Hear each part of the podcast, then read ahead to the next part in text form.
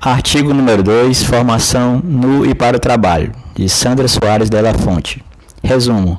Tendo em vista a proposta de alinhamento conceitual do ProfEPT, destaca-se a contribuição de Marx quanto à relação entre formação humana e trabalho. Este autor apresenta o trabalho como uma ação que instaura relações do ser humano com a natureza e com outros seres humanos. O trabalho representa, assim, um agir formativo sobre relações historicamente determinadas. Quando analisa as formas de produção no capitalismo, Marx aponta que o trabalho explorado engendra uma formação unilateral. Contudo, a produção mecanizada traz germes não apenas de uma formação omnilateral, mas também de uma educação de futuro que articula a educação intelectual, física, estética e tecnológica, a partir de interesses dos trabalhadores. Desde seu estabelecimento em 2008, os Institutos Federais de Educação, Ciência e Tecnologia têm ensaiado, em meio a contradições diversas, experiências nesse horizonte político-pedagógico. Por essa razão, podem apresentar-se como agente importante na defesa da frágil, mas necessária perspectiva da educação integrada.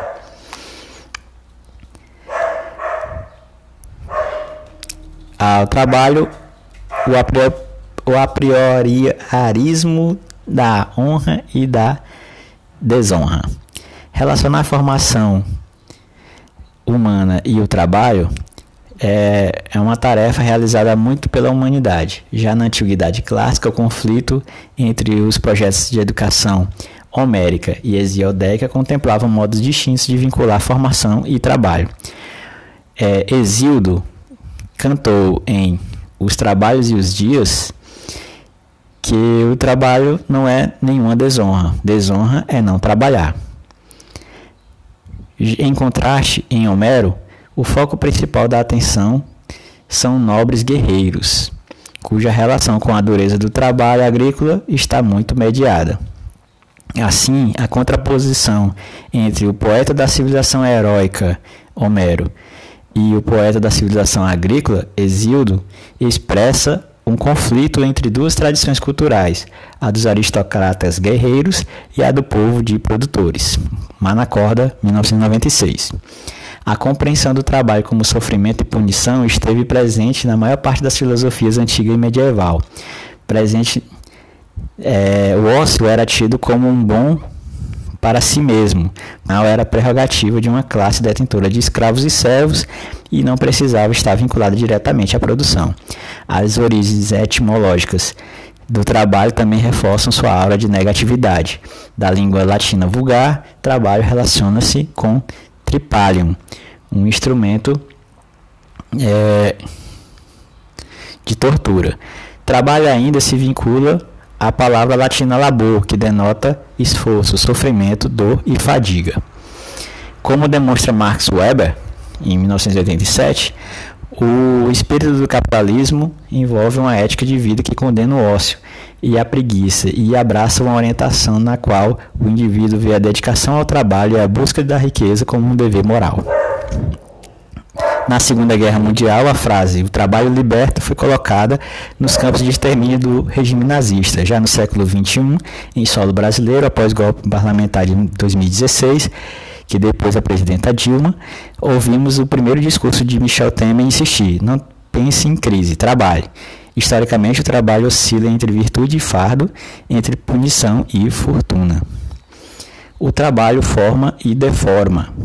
O trabalho é a fonte de toda a riqueza, é a primeira condição fundamental de toda a vida humana e, em certo sentido, criou o homem. Engels, 1991. Viver é produzir as condições e os meios para existir. Esse é o fundamento da vida humana e, por essa razão, Marx e Engels, em 2007, insistem na ideologia alemã, que é a vida que determina a consciência, e não o contrário. Tal como indivíduos exteriorizam sua vida, assim são eles. O que eles são coincide, pois, com sua produção, tanto com o que produzem, como também com o modo como produzem. O que os indivíduos são, portanto, depende das condições materiais de sua produção. Marx e Engels, 2007. A ação tipicamente humana de produzir sua vida chama-se trabalho. Os animais não acumulam, transmitem e aperfeiçoam suas aprendizagens através das gerações. Em contraposição, o ser humano não nasce humano, ele faz-se humano. O formar-se humano só é possível devido ao trabalho. O trabalho é um processo que participa o homem e a natureza, processo em que o ser humano, com sua própria ação, impulsiona regula, atuando sobre a natureza externa e modificando-a. Ao mesmo tempo, modifica sua própria natureza. Marx, 1985. Ao transformar a natureza, o ser humano transforma a si próprio, cria faculdades e capacidades que antes ele não possuía. Assim, somos produtores do imediatamente útil, mas também do inútil, isto é, aquilo que não tem necessariamente uma aplicação imediata.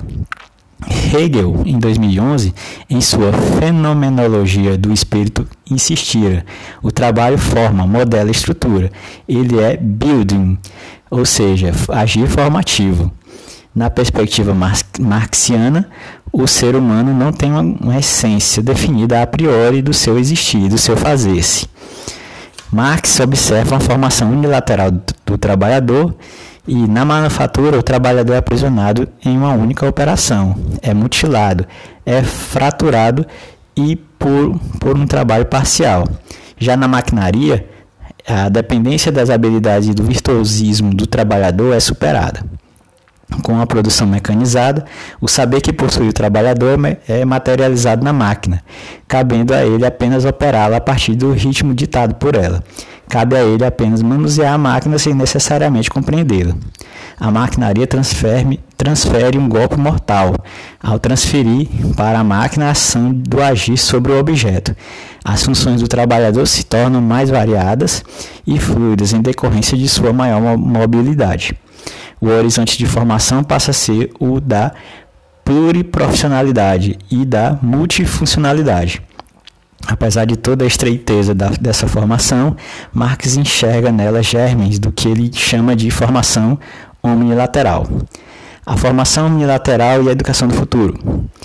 Usado pela primeira vez por Marx em referência à formação humana nos manuscritos econômicos filosóficos de 1844, o termo omnilateral vincula-se ao devir comunista.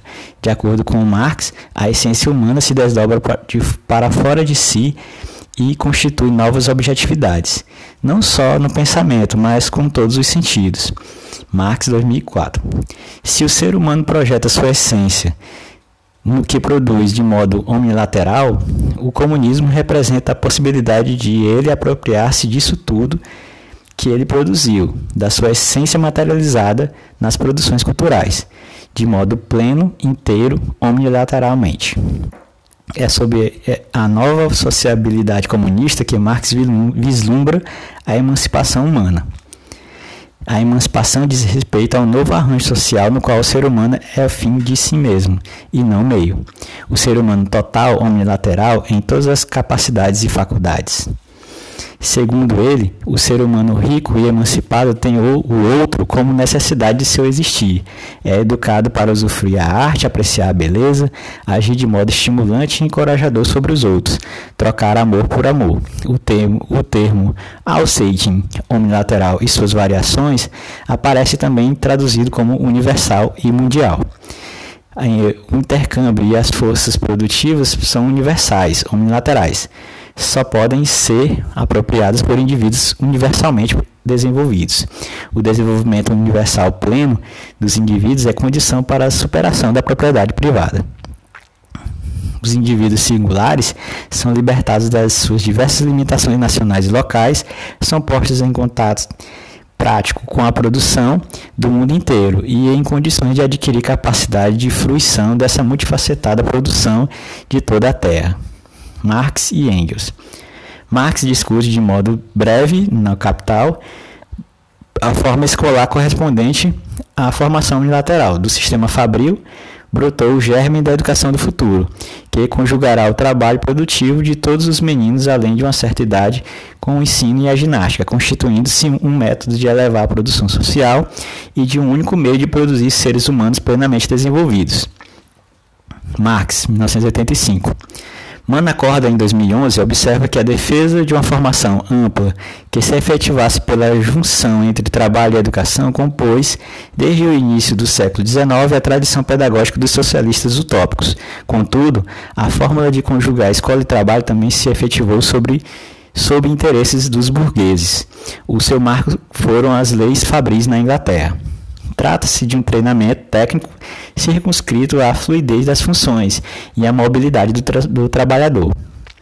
Marx, ao incluir naquilo que ele visualiza seu projeto escolar orientado pela formação unilateral, o vínculo do trabalho produtivo com a educação intelectual e corporal estético-artística. Ele se apropria do que há de mais avançado no impacto da maquinaria sobre a formação humana do trabalhador, com o ponto de partida para a educação do futuro.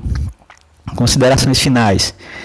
A formação humana se dá no trabalho, porque, no fundo, o trabalho é ele próprio, o agir formativo. Ao mesmo tempo que cria, o trabalho também estipula exigências aos indivíduos em seu processo de produzir a vida, define qualidades, habilidades requeridas para a participação em um certo modo de viver. Nesse sentido, há uma formação para o trabalho. Em síntese, podemos afirmar junto com Saviani, a educação-formação é posta pelo trabalho e, de modo dialético, aparece como uma exigência do e para o processo de trabalho. Saviani, 1991. Se no capitalismo o trabalho forma e deforma, assumir a relação entre trabalho e formação implica, a meu ver, defender o trabalho como princípio educativo, na sua existência contraditória de efetivar e desefetivar o ser humano. De um modo mais específico, formar para o trabalho significa compreender o que e como produzimos nossa vida no capitalismo. Em outros termos, coloca-se a tarefa de criticar o trabalho na sua forma alienada, assim como identificar e se apropriar dos avanços que nele se materializam. A educação para o futuro nasce ainda sob a hegemonia burguesa e, enquanto essa hegemonia não for superada, ela não se plenifica. Nessa tarefa, portanto, é tomar essa brecha que o capitalismo libertou, mas, ao mesmo tempo, tentar barrar. Para tanto, qualquer teoria educacional contra-hegemônica precisa abraçar como norte a emancipação da humanidade no seu conjunto, e uma formação na qual não haja hierarquia de faculdades e capacidades humanas, uma formação que articula as dimensões intelectual, estético-artística, ética, política a partir do trabalho. Desde seu estabelecimento em 2008, os Institutos Federais de Educação, Ciência e Tecnologia têm ensaiado experiências nesse horizonte político-pedagógico como agente de luta. Acredito que dos Institutos Federais virá o primeiro grito poético e musical